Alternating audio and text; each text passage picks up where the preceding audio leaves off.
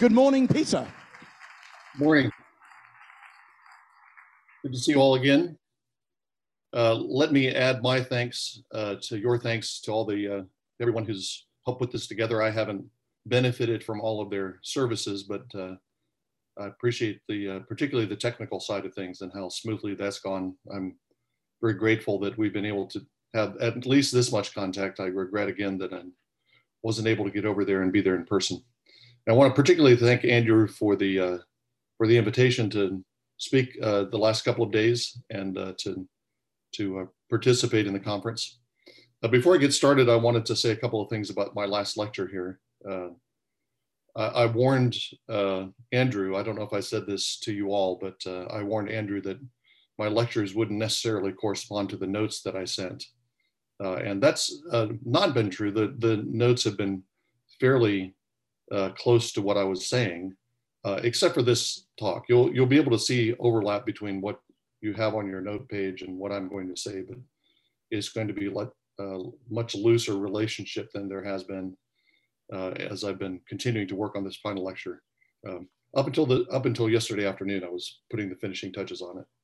Uh, the other thing I want to say is that uh, what I have to say in this final lecture is more speculative than things I've been talking about. I've been talking about the text of First and Second Kings, and I can uh, some of that I was trying to fill in uh, fill in things that are not explicitly said in in uh, Kings, but I I think are good and necessary deductions to use the phrasing of the uh, Westminster Confession. Good and necessary deductions from the text of Scripture um, but in this session, what I want to do is apply some of the things I was talking about uh, to an interpretation of a couple of the features of modern culture and modern politics. And that's inevitably going to be more speculative, um, trying to uh, isolate uh, causation uh, for trying to understand how our world came to be what it is and what the driving forces are that shape the world that we live in. Uh, that's a that's a much more speculative thing than interpreting a text that we can all look at and and uh, grapple with and and and is a that as complex as as uh, First and Second Kings is, it's a, a manageable and finite text uh, as opposed to the uh, truly infinite complexity of trying to figure out any even any moment of of actual human history. So I, I, acknowledge that what I have to say is somewhat speculative and it does overlap uh, some with what Andrew was talking about in the last hour. Uh, there might be some divergences between the way we characterize things, but I think the, there's overlap and perhaps complementary perspectives on the same phenomena that we're trying to explain and trying to respond to. But before I start, let me let me open with prayer.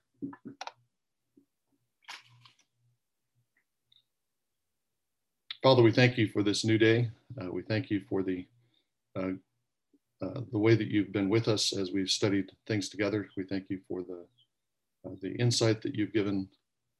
We thank you that uh, you've given us your word and that you've preserved it and that you've poured out your spirit on us so that that word can come alive to us.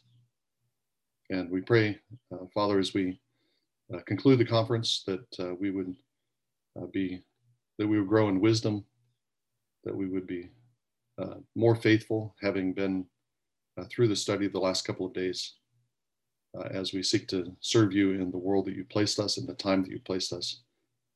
Father, grateful to live in this time with all the things that confuse us and that uh, perhaps even cause anxiety and fear. We're grateful that you've uh, chosen to place us in this time and to um, take on the challenges of the world that we live in. And We pray that you would enable us to do that with courage, with uh, faithfulness, uh, with joy, and that uh, your light would shine through us into a dark world. And we pray this in Jesus' name. Amen. I uh, think for a few minutes at the beginning here about what what a secular interpretation of the uh, the history of the uh, Israelite monarchy would look like. Um, this isn't this isn't really a thought experiment because you can find secular treatments of the history that's recorded in the Bible.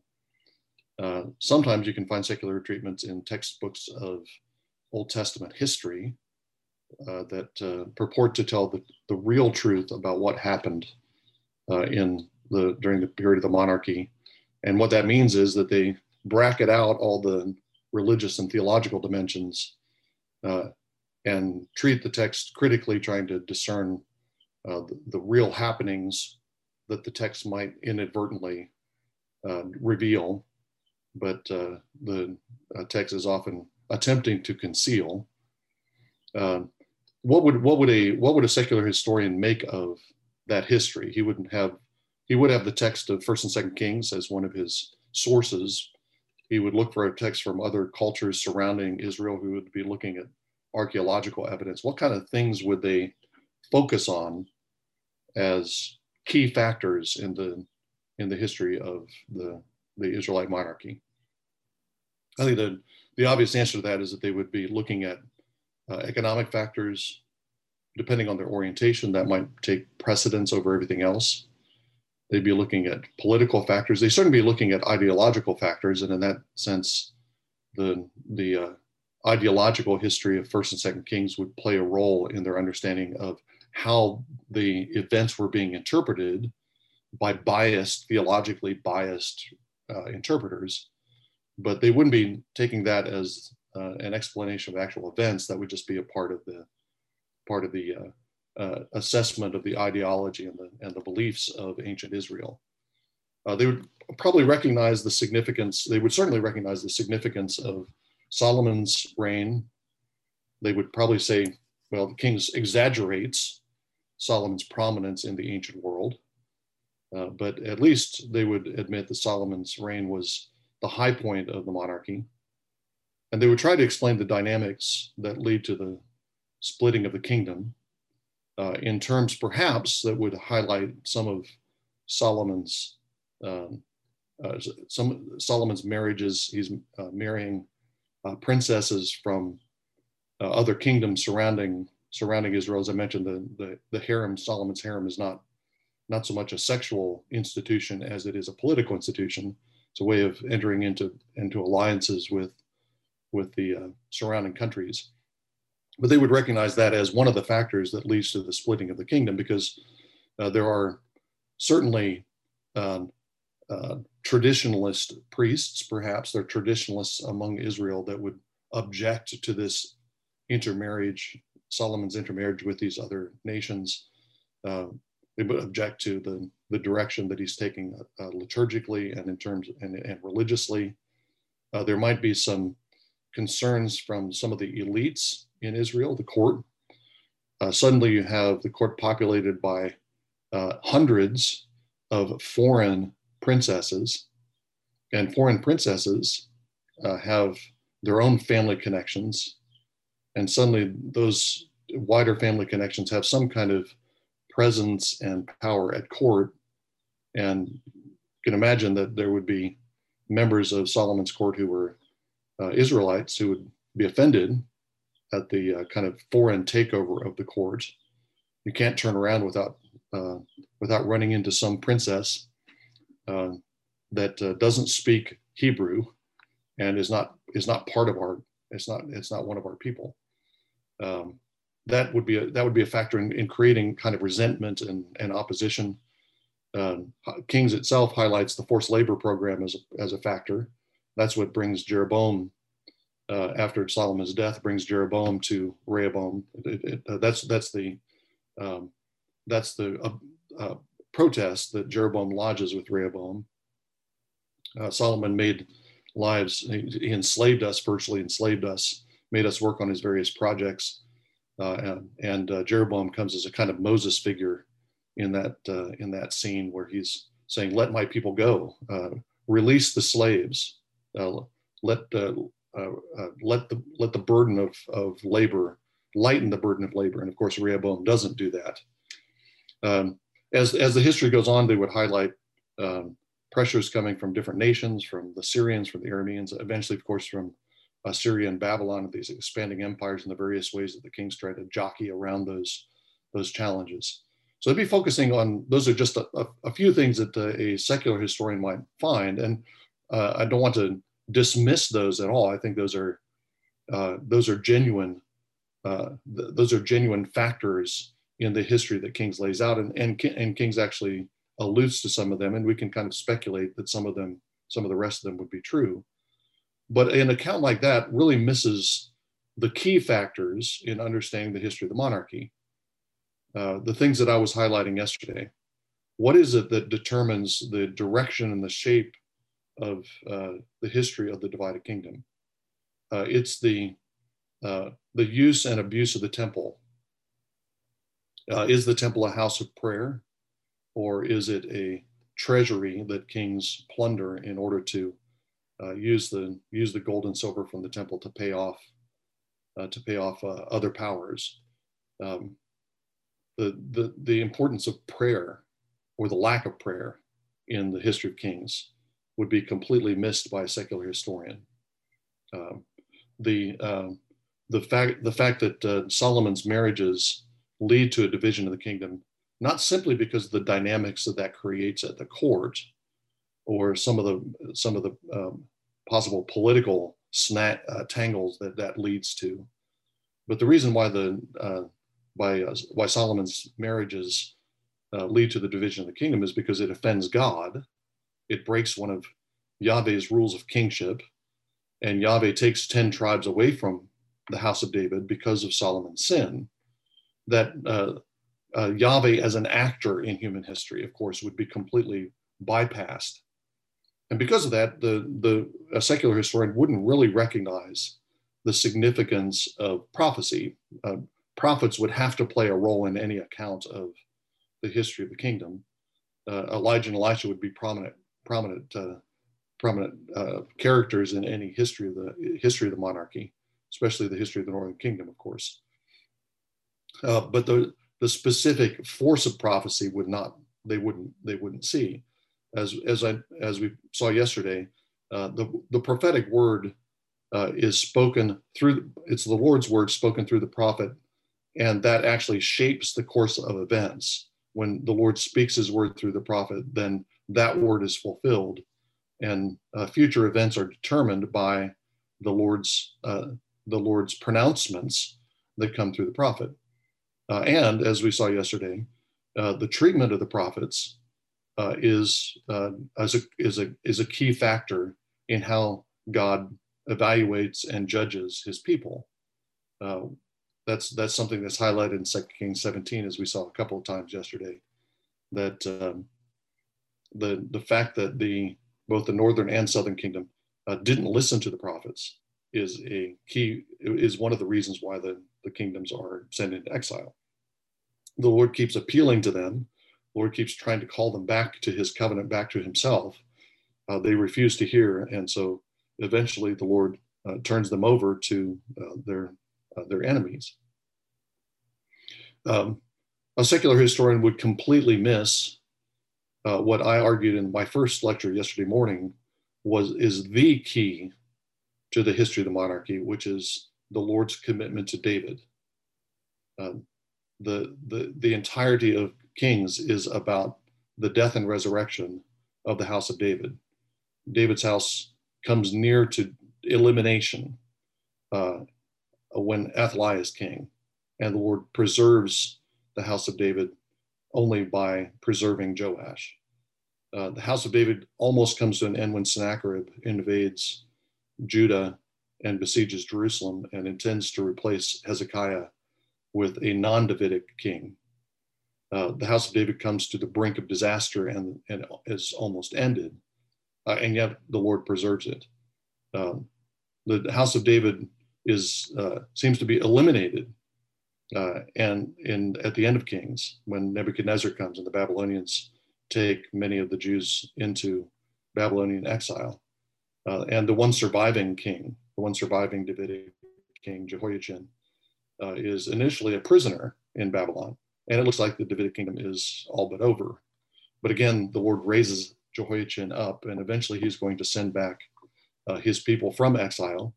And one of the leaders of that uh, effort to rebuild the temple, to restore the people, and rebuild the city is going to be uh, Zerubbabel, who is a descendant of David. He doesn't become king, but he is the Davidic king, and the Davidic line continues, of course, and Jesus himself is the culmination of that line. He is the true son of David.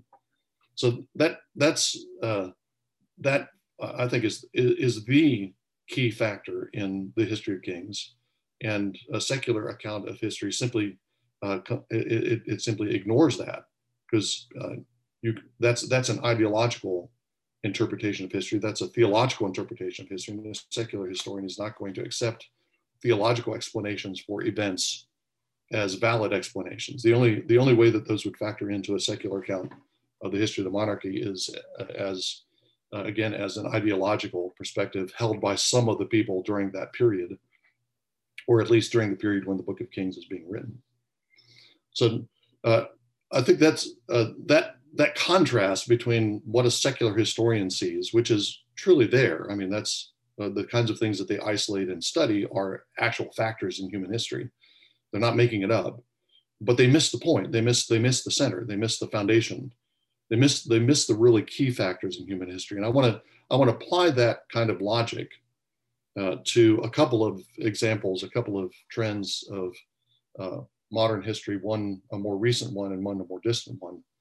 And again, the, the basic logic that I want to use, or the basic the, the basic uh, tack I want to use, is to try to look past some of the obvious factors that would be obvious even to a secular historian and get down to what I think are foundational questions and foundational factors in human history. And as I argued in my first lecture, uh, I think those are uh, the Word of God and the worship of God's people. Those are the, those are the two things that that determine the shape and the direction of human history. Uh, and I think we can look at some of the some of the um, movements and factors uh, and, and features of our world and of the modern world more generally, and see that there's uh, at the root, at least we can speculate that at the root of those things is uh, is a, a, certain way of approaching Scripture, a certain way of teaching Scripture, a certain way of worshiping God. Word and sacrament are the drivers of uh, of human history. And the two things I want to highlight, the two the two things I want to develop briefly here. Uh, first of all, I want to talk about uh, today's uh, uh confusions about sexual identity and the whole that whole knot of problems, that whole knot of cultural perversions. and I want to think about how where those come from and how how those how those are rooted in misunderstandings and misreadings of scripture or uh, uh, false directions in Christian worship. The other thing I want to look at is uh, the rise of the secular state.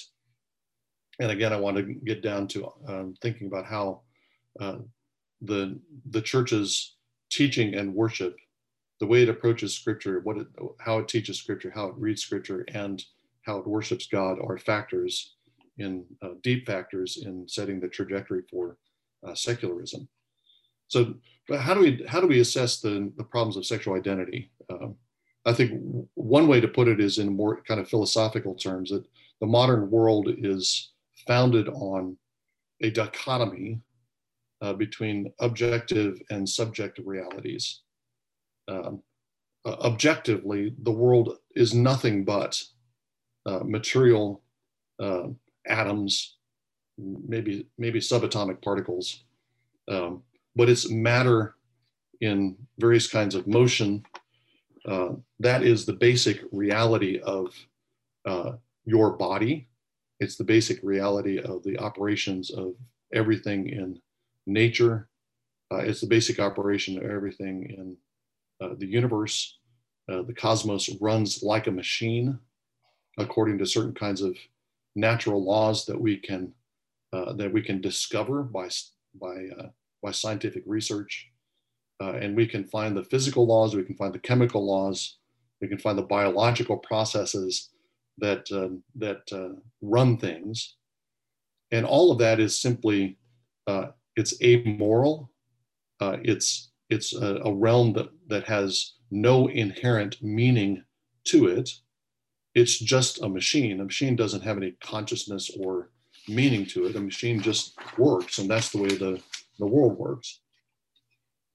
And on the other hand, we have the realm of subjectivity, which is the realm of meaning, the realm of ideas, uh, the realm of value. But that's all internal and subjective. I mean, on this this this account, uh, as a, in the stark way that I'm putting it, just is is is is incoherent. I mean, if you have a it, if you have a completely mechanistic reality, then it's very it's impossible to explain how we even develop uh, the possibility of consciousness or subjectivity. Where does that come from? If it's if we just have how how do machines develop subjectivity? Uh, and of course, there are materialists who try to explain that in purely material terms, uh, but highly unsuccessful efforts to explain what's going on uh, in actual experience. In our in our everyday experience, we can't explain it on purely materialist terms. But that's that's sort of the reigning paradigm in um, in the modern world. It's the kind of it's the kind of uh, paradigm that uh, children are taught in schools. If they go to a science class, they're taught about a material reality that operates according to certain kinds of uh, laws that don't have any uh, human meaning uh, inherent in themselves, and any kind of meaning or value in things is something that we impute to things from the outside. Uh, those are uh, those are purely subjective uh, impositions on a reality that doesn't have any kind of inherent direction or meaning or purpose if we think things have purpose, that's because we're anthropomorphizing. Uh, we're, we're attributing kind of human attributes and human purposes to, uh, for example, uh, the process of evolution. The process of evolution is just a matter of natural selection, um, random mutations over vast periods of time, and you get certain kinds of species. That's a that's that's a that's a formula.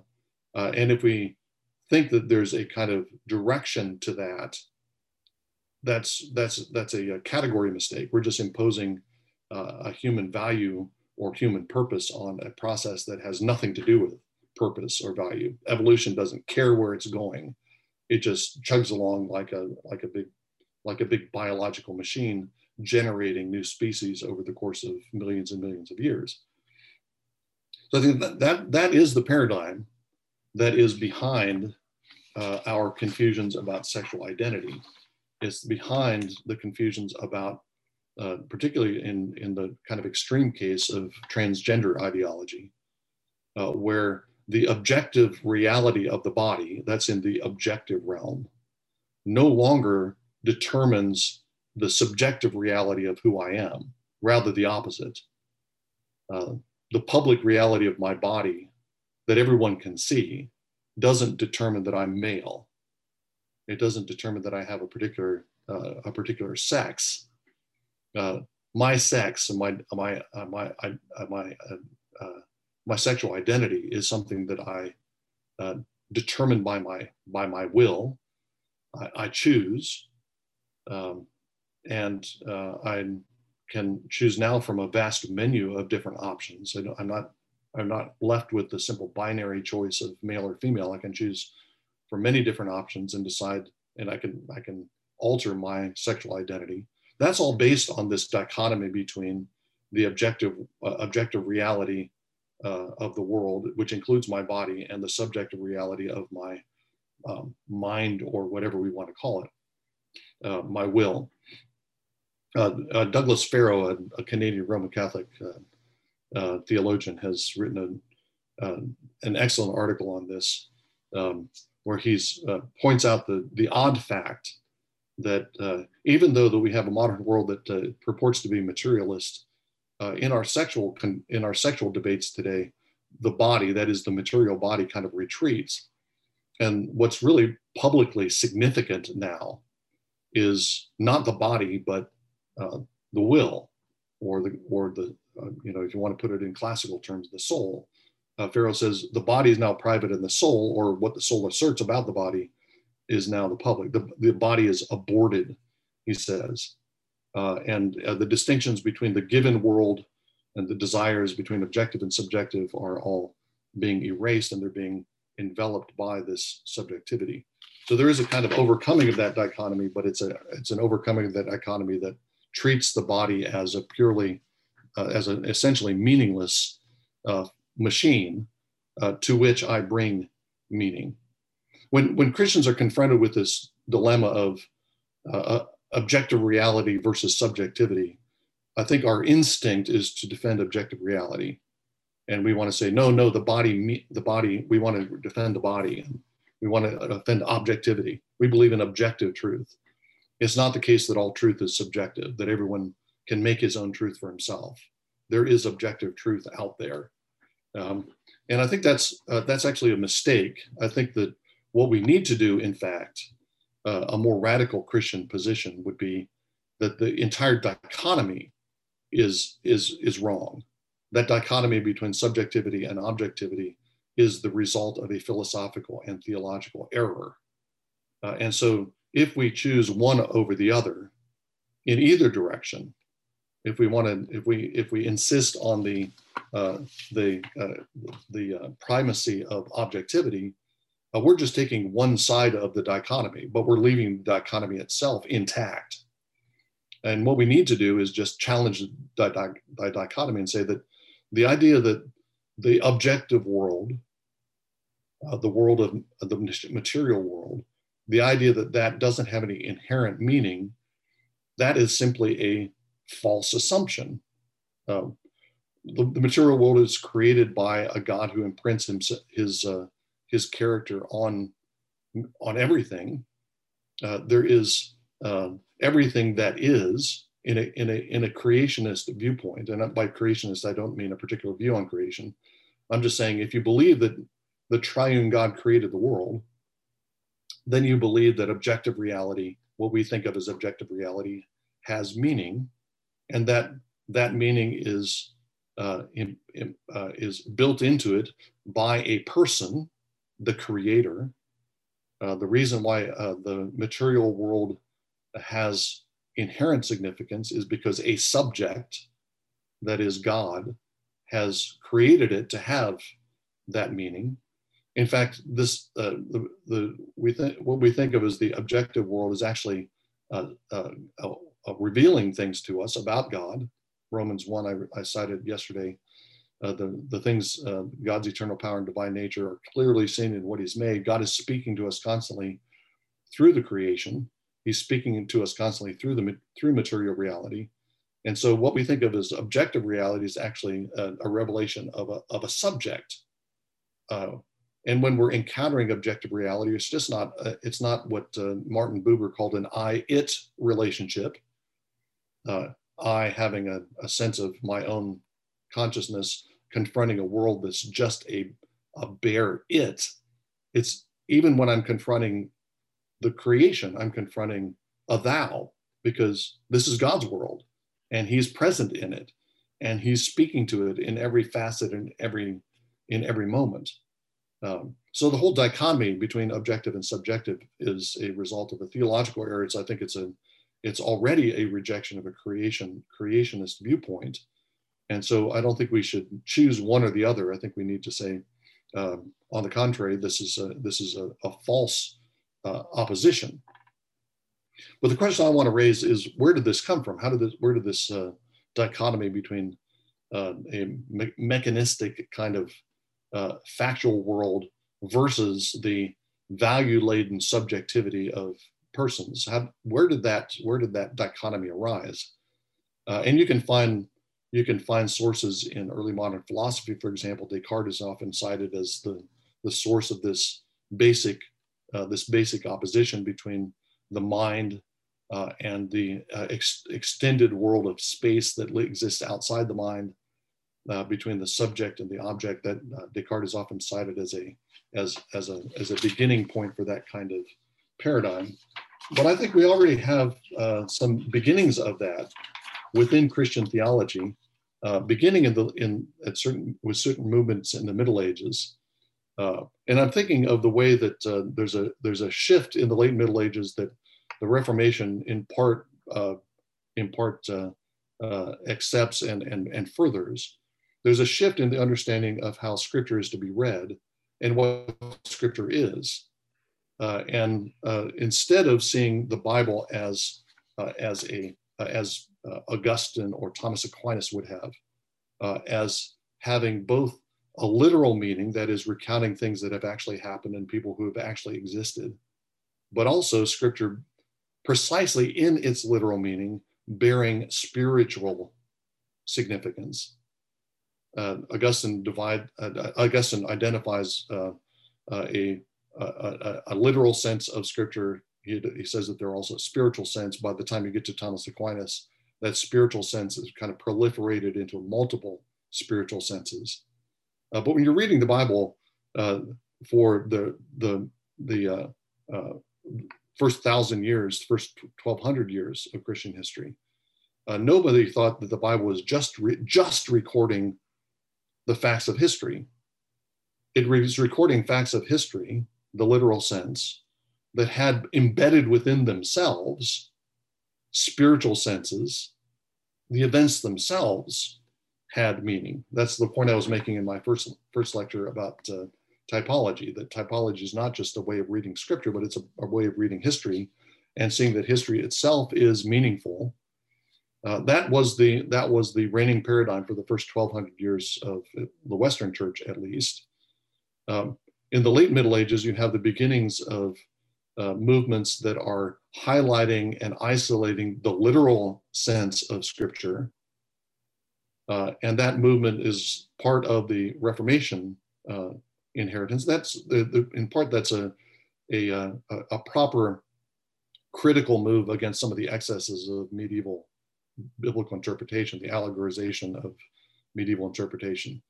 But in another sense, it's a it's the beginning of this fracturing between uh, factual uh, reality and meaning. Uh, Peter Harrison has written a number of books about the development of early modern science, uh, and he talks about these developments within biblical hermeneutics as part of a shift in the Christian imagination that begins to open up this dichotomy between the objective world of fact and the subjective world of value. Uh, and that's be, that's becomes uh, uh, uh operative within the church's reading and teaching of scripture. And as the church uh, uh, begins to treat the Bible as a disclosure of previously unknown facts, rather than as as we've been des- describing scripture as a, as an account a theological account of history that's what that's what scripture is a theological account of history if you treat scripture as just a disclosure of certain facts that we wouldn't know without without revelation um, you're already opening up that dichotomy between objective reality of uh, of fact and nature uh, and the subjective reality of meaning and value and again peter harrison thinks that those uh, hermeneutical movements of the late Middle Ages were an important factor in the opening up of that uh, that dichotomy. There were philosophical movements going on at the same time in the medieval church that reinforce that.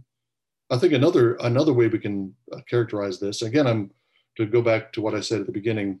Um, my my my presumption is that uh, word and sacrament are the drivers.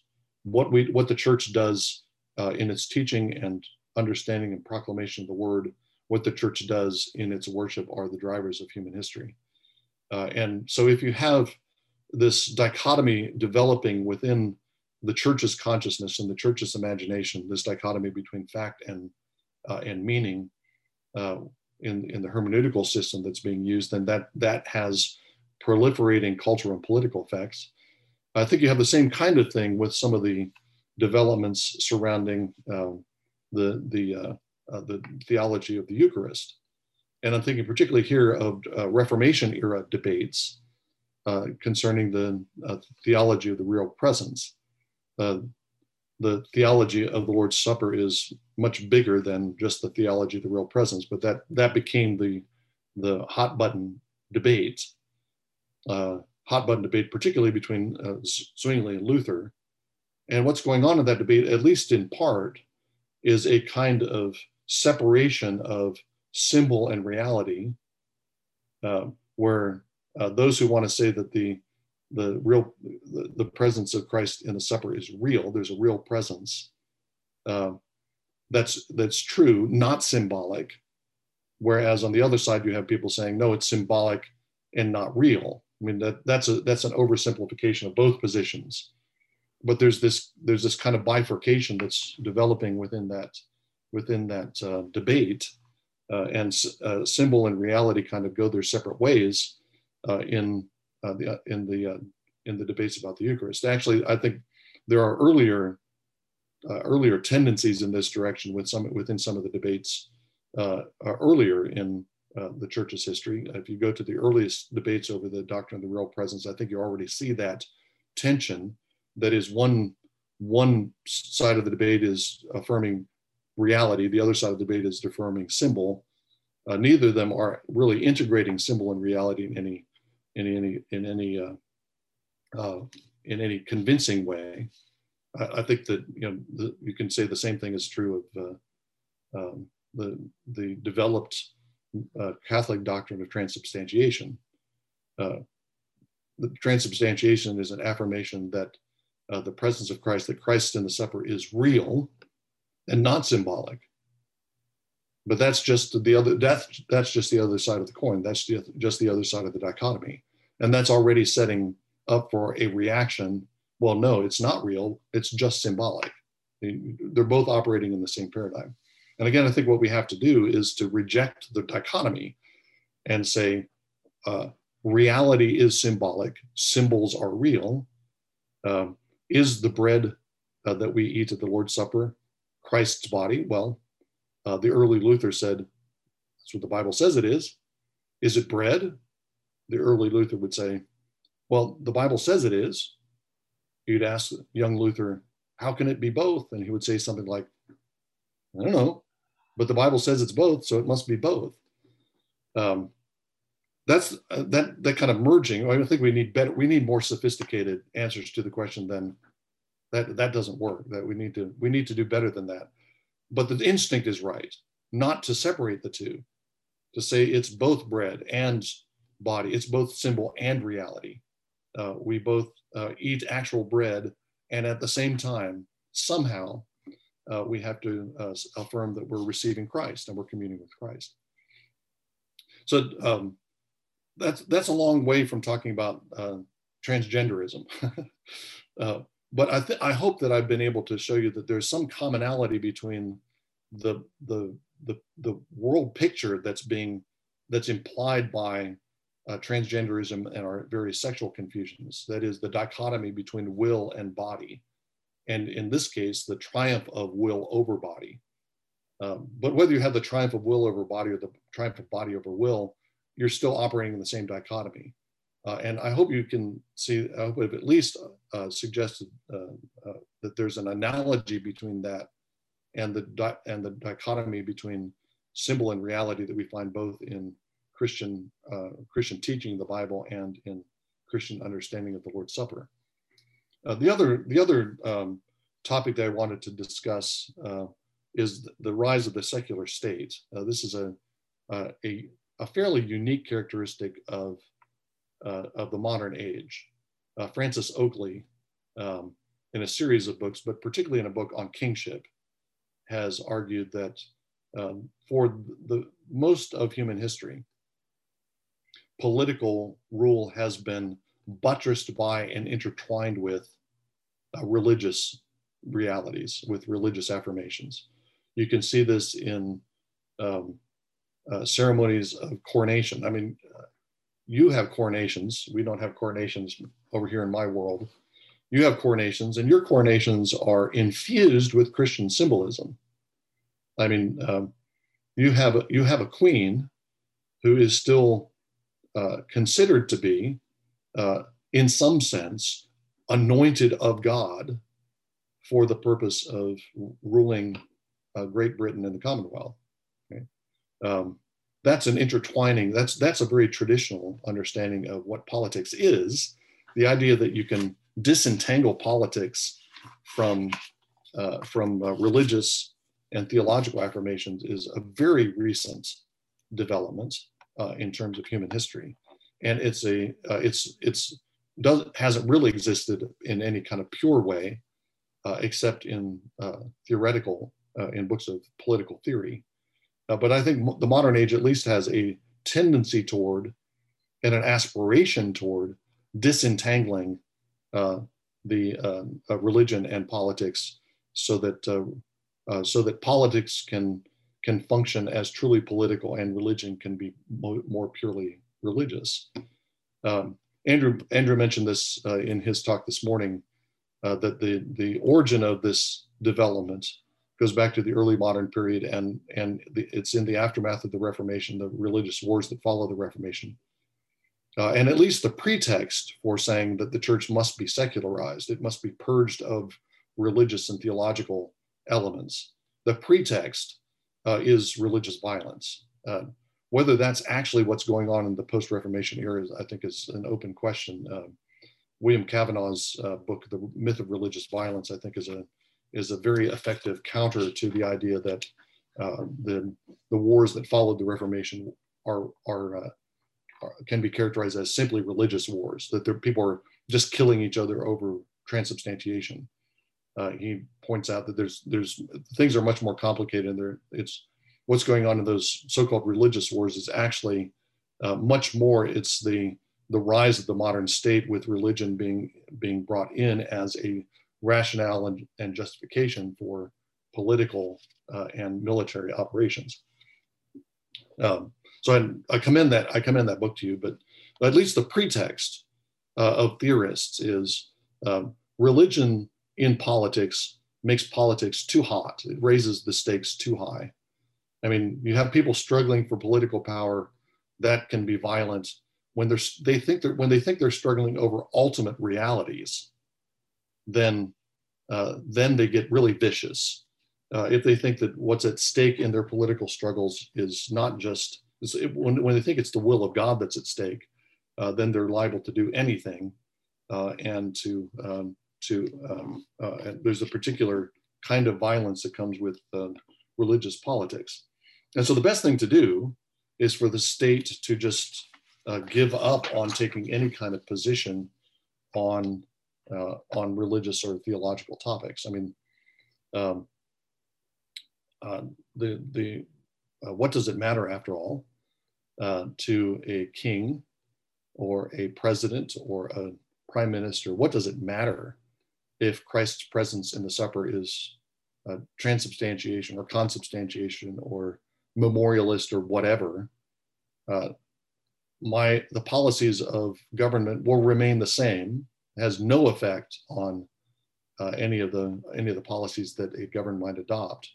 So the state can concentrate on its own business, its own political business of running the country, and providing uh, providing the uh, goods and services of political life. Uh, if it doesn't get involved in those, besides the state isn't qualified to make those kind of decisions, leave it to the church uh, and that that's also good for the church. The church can be more purely the church if it's if it gives up these political responsibilities. An atheological state is more purely political. Uh, an apolitical church is more purely religious. It's better if we part ways and just uh, uh, let uh, uh, each go in its own way, and each each will kind of nod to the other um, in, in when it when it has you know when there's an advantage uh, in in the U.S., of course, there are uh, religious trappings to what count, what uh, passes for our coronations when a new president is inaugurated. There are there's a Bible. He's, he takes his oath on the oath of office on a Bible. Um, some kind of religious uh, rhetoric is typically used. Excuse me. Uh, there are other uh, religious trappings. Um, it's it's good for the masses. It's good for the you know the flyover country where people still go to church, um, but uh, it doesn't really have any integ- integral role in how politics works. So you have you have uh, a secular state, a private, and the, and the flip side of that is a privatized church. And those two go together, and the, the claim is that that's good for both because it leaves both to be more purely itself. But think the, the whole the whole setup is, I think, a, a ruse. Um, uh, the the claim is that the state is incompetent to judge religious matters, but somehow the state has the competence to judge what counts as religion, and so it polices the borders of public life. And uh, in the states, at least, judges are deciding what counts as religious entanglement, I mean, proper religious entanglement with the state, and what doesn't. Well, how do they know? Uh, they're supposed to be incompetent to judge religious matters. Isn't that a religious matter? And for that matter, how, how does the state, which claims to be incompetent to judge matters of theology, how do they know that transubstantiation and consubstantiation don't matter? It, it might make a big difference. You know, tax policy might depend on the position you take on the real presence. I mean, who knows? The state can't make that decision. How can the state make that decision? It's incompetent in theological matters, and yet it's made that decision that it's not going to take a position on that. So uh, the, the, the theory that's behind this is uh, is actually uh, I don't think it's actually um, uh, I, I, call it a ruse. I think it is a ruse. It uh, it's uh, theorists who claim that the state is is withdrawing from religious matters are that's not that's not actually what's happening, and you can't do it anyway. I mean. Um, every state has to have some interest in the education of the young uh, for, for classical political philosophy, you find in Plato and somewhat in Aristotle, uh, education is the issue for political life. And you can see why. I mean, you can have a one generation polity if you don't, uh, if you have no have no children and don't educate them. If you want to have a multi generational polity, if you want to have a republic that continues over time and maintains some kind of coherent uh, reality as a polity, you want to have a tradition, then you have you have to have education, and the education has to in some way pass on the tradition that you want to preserve, or else you don't have a, a polity that extends through time. Education isn't uh, is an, uh, necessarily a, a, concern for uh, political leaders, and it's necessarily a moral and religious concern. You can't dodge the question uh, of whether teaching children that God exists or not, that that's irrelevant. That you can't you can't dodge that question. You can say we're going to remain neutral. Well, you've taken a position then. If you're remaining neutral about whether God exists in the classroom, then you've taken a position on whether God is relevant to the things that you're studying. Um, you can't you can't be an uh, uh, an uh, irreligious or an amoral uh, political entity. That's impossible. Uh, but again, I want to I want to penetrate a little bit further and ask not so much where the secular state comes from. I, I try to give some sketch of that, but what is it going? What's going on in the church that churches uh, accept to the degree that they do, accept their own marginalization, their own political and cultural marginalization? Uh, how how does the church uh, uh, adjust itself to uh, its own privatization? Because that's part of this the rise of the secular state. That's just the that's just the other side of the coin. If you're going to have a secular state you have to have a church that's playing along and letting the letting the state alone more or less and not trying to bring uh, as i said yesterday bring the word of the king of kings to bear on the king's actions now, that's not that's not the way that's not the way that uh, uh, early uh, early Christian pastors and bishops operated. I mean, we know this. I mean, after after Constantine, at least, um, Christian pastors and bishops took upon themselves the authority to correct kings. Uh, they didn't think of themselves as apolitical or un, unconcerned about the uh, common life of the nation or the city. Um, we have very famous examples of uh, bishops and popes who are disciplining kings. Uh, that's uh, and uh, whatever whatever entanglements there are in that and abuses of power that you have. I think again the instinct is right that the church has something to say, especially if the leader is a member of the church, then the church church's leaders have the authority to speak to the king and to correct him and to discipline him as uh, as bishops and popes sometimes did. So how did the church get to the point where it was willing to go along with its kind of marginal and apolitical status, its privatized status? And again, again, I want to say that there are things going on in kind of the basics of church life that lend themselves to that, that reinforce that uh, a certain conception of what the church is. Um, and I think again we can go to the to the kind of retreat or the decline of theological history, to use the term we've been using, uh, uh, a, a, new new readings of the Bible that read the Bible not as an account of public history, not as, uh, as uh, Lesslie Newbigin liked to say, not as public truth, but as a book for private devotional life. Um, so uh, that the, the, what the kind of thing I'm talking about is that you you read you read in your morning devotions you read through the Book of Kings, and you try to apply what you find in the Book of Kings to your own soul. I, I think that's perfectly legitimate. But if that is the only level of application of Scripture, then we're missing actually what Scripture is, which is, and as Andrew pointed out in his first lecture, is largely a theological history of the world. Uh, so in in order to adjust to our privatization, we had to adjust what we thought the Bible was and the ways we read the Bible. Uh, and we had to uh, begin to apply them in purely individual, uh, uh kind of spiritual, a spiritual manner, and not uh, not recognize that the Bible itself purports to be about the the history of nations and uh, and have the Bible has an inherently political edge to it.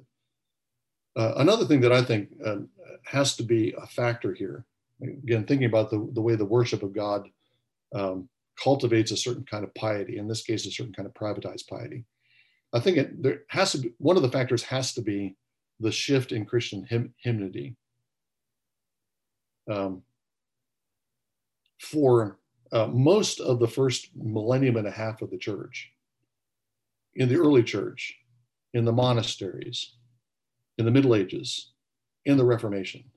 The Psalter was the hymn book of the church. Medieval monks sang through the Psalter every week. Uh, the, the reformers all wanted psalm singing, particularly in the reformed side of the Reformation. They wanted psalm singing, not just by monks, right? They, they wanted psalm singing by common people. And psalm singing was a huge uh, part of uh, uh, Reformed piety in the 16th and 17th centuries. But then somewhere, I, I mean, we can, uh, uh, people who know about these things uh, more deeply than I do say that they blame Isaac Watts. I, I, imagine I'm stepping on some toes, but I'll keep doing it. They blame Isaac Watts for introducing uh, psalm paraphrases and hymns that take out all the gritty stuff you don't have to read very far in the Psalter to know there's gritty stuff. That is to say, a king on Zion who breaks nations with a rod of iron. You read uh, three Psalms in, and David is surrounded by enemies. And those enemies are there through most of the Psalter. Uh, does Isaac Watts have any enemies in his hymns? Do we sing about enemies? uh, does our hymnody uh, put us in a position where we are um, confronting the world? Is our hymnody cultivating a kind of piety that would confront the world? Or is it cultivating the kind of piety that is um, uh, consistent with a privatized church? And I think that in my mind, the latter is obviously the case. Uh, insofar as the, the Psalter has been minimized and uh, and bowdlerized. We're singing. We still sing bits of psalms, but we don't sing the nasty bits. We avoid those. Uh, and I think that's uh, that that's part of the dynamic. This point I'm making is that part of the dynamic of the uh, rise and establishment of the secular state. Um, if the church were singing psalms, I think it'd be much harder for the church for Christians to think that they don't have any responsibility with regard to uh, the common life of a nation or the or the political life of a nation. It'd be they'd be much uh, uh, be impossible to think that the, that uh, Christianity is an apolitical religion if we're constantly singing psalms. Uh, but if we're singing um, psalm paraphrases that smooth everything out, or gospel hymns from the 19th century, or little snippets of Psalms in Scripture, then that uh, that uh, is uh, conducive to a piety that adjusts itself uh, to uh, the secular state. one last comment, and then I'll um, I'll disappear because we're out of time. I, am not going to take any questions. Um, that I didn't mean that. That was uh, that was cowardly. Uh, one of the one of the implications of what I've been saying is if if this is right or if if if it's somewhat right, what it means is that many of the dislocations and um, and um, uh, uh, and uh, um, much of the crookedness, let me put it that way, much of the crookedness of modern culture uh, is uh, the long-term fruit of things that the church has gotten uh, misadjusted, ways of reading the Bible, understandings of symbol and reality at the Lord's table, what we sing uh, when we sing. If those things really are crucial to the development and the and the direction of modern society, then uh, that has and actually has a reassuring implication because it means that there are things that we can do that begin to reorient our culture and over time will have some effect on um, on uh, correcting it. So um, if if we in our churches begin to sing psalms at least there will be a pocket within within a society of people who know that God is king and that he has exalted Jesus as king. They'll know that Jesus is my Lord is not a statement of uh, personal piety, but it's a statement of reality. They'll know that they have enemies. They'll be prepared, be prepared to call on God uh, when their enemies attack them. Uh, if we have churches that are teaching the Bible as theological history, then we'll have churches that are no longer making those kind of dichotomies that begin to look at the world around them as uh, as as uh, being encompassed by scripture not being outside of my religious concerns but they're actually encompassed by what scripture teaches. Uh, if we um, come to the lord's table believing that through the symbols of bread and wine and through eating and drinking we are actually communing with jesus christ we're healing that breach between symbol and reality. As we're doing that we're uh, we're uh, healing some of the basic wounds that are at the at the heart of the modern world. That that's all within our power to do. Uh, I think those even if even if my cultural political analysis isn't right, I think those are things that we ought to do. I think it's a good thing for churches to sing psalms, and it's a good thing for churches to uh, have uh, the Eucharist regularly and to understand it as both symbol and reality. Um, but I, if if I'm right, then that's going to have uh, uh, long term. It's going to have an effect on uh, the way that the culture develops, and it's a way of it's not it's not a it's not a quick fix. I don't think there are any quick fixes. Uh, it's not a way of uh, you know it's not magic. It's not like uh, adjusting the way we teach and read the Bible and having the Lord's Supper and beginning to sing psalms will immediately make the the sexual um, uh, the sexual confusions of our time disappear. It, it doesn't work like that. But we will cultivate within our churches a different vision of reality. And we'll begin to embody that different vision of reality in our worship. And that over time will have a dramatic effect on the, the, the way the world uh, goes. So thanks again for uh, your attention. Thanks for the invitation, Andrew. And I appreciate, uh, I appreciate you all listening happy to answer questions.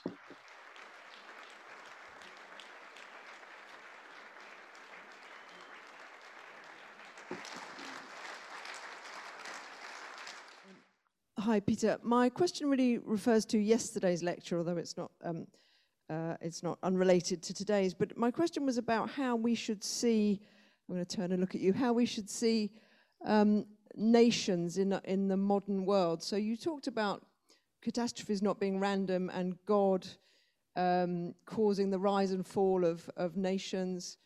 And I think you even referred to, the, to Great Britain and the British Empire. And uh, I'm just curious as to how, uh, if we should map onto our understanding of the kingdom of Israel and the kingdom of Judah as God's chosen people from among the peoples, how we see national identities now and the culpability and responsibility towards God. In our weird culture, we tend to individualize uh, responsibility and faith and accountability, but can we take nations today and, and lines drawn between territories by human beings and apply to them, to governments and, and national identities, responsibility and accountability before God? Yeah, thanks. Very good question. Um, just on a, one a question I think that was implied in that, it's not directly the question you asked, but um, the I don't think we should make a, a direct line from Israel to uh, any any um, uh, any modern nation. The, the church is the fulfillment of Israel. The church is the new Israel, the priestly people. Uh, and obviously, there are uh, significant differences between the, the form that uh, Israel took in the Old Covenant and the form of the church in the New Covenant. But I think that's that's the continuity rather than it has often been done. I mean, you have a, a lot of nations that have taken the, uh, the, the U.S. There's a long tradition in the U.S South Africa has this kind of uh, uh, this kind of mentality, the Afrikaners at least had that they were the new Israel, that Israel was um, a paradigm for them. So um, just to clarify that point, I think it's a really good question because I think the uh, the uh, I think be, behind that is the is the recognition of the artificiality of a lot of modern nation states. Um, that's that's become clear uh, in the aftermath, in the last 30 years, in the aftermath of the the collapse of the Soviet Union. I mean, uh, when I was when I was growing up, there was a country called Yugoslavia. Um, that that doesn't exist anymore. It it never really was a country.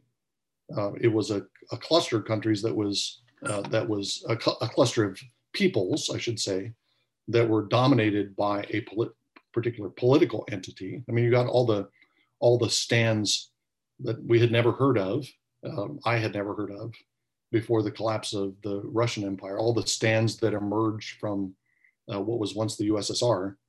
Uh, and uh, so the, the uh, so and, and, and, as you know, a lot of the a lot of the African a lot of African countries are kind of um, uh, constructed by colonialists on maps uh, at great distance from the, the, actual people that lived there. So uh, I think that that's I think that's that complicates things because what we think of now as nations don't really correspond to anything in biblical history. Uh, you'd have some you'd have some uh, some political entities in the present that would correspond that would have a, a more or less homogenous ethnic identity that would have a long-term tradition, that would have a, would have a long-term culture. You would have some some peoples that uh, that uh, that uh, exist in that uh, uh, that still exist in that fashion. But a lot of what we think of as nations don't correlate to what nations were in the Bible. But I think so. I think that complicates things. I think there's still. So I would I would I would say you would we'd have to think more think of modern nations kind of loosely on the on the paradigm of biblical peoples. But i think there's there is some kind of analogy enough of an analogy that we can think about uh, uh, responsibility. I mean you do have after all you do have uh, empires as well as nations peoples in the bible that are held accountable uh, and kings of uh, empire em- emperors of those empires kings of those empires who are held accountable um, i mean the uh, when when uh, Nebuchadnezzar in Daniel four, when Nebuchadnezzar is humbled, um, and he sees this vision of himself as a tree, and the tree is cut down, and then Daniel is interpreting the vision. He says, "What you need to do uh, is repent uh, and uh, basically pursue justice. Uh, don't oppress don't don't oppress the weak." Um, he's holding an emperor accountable.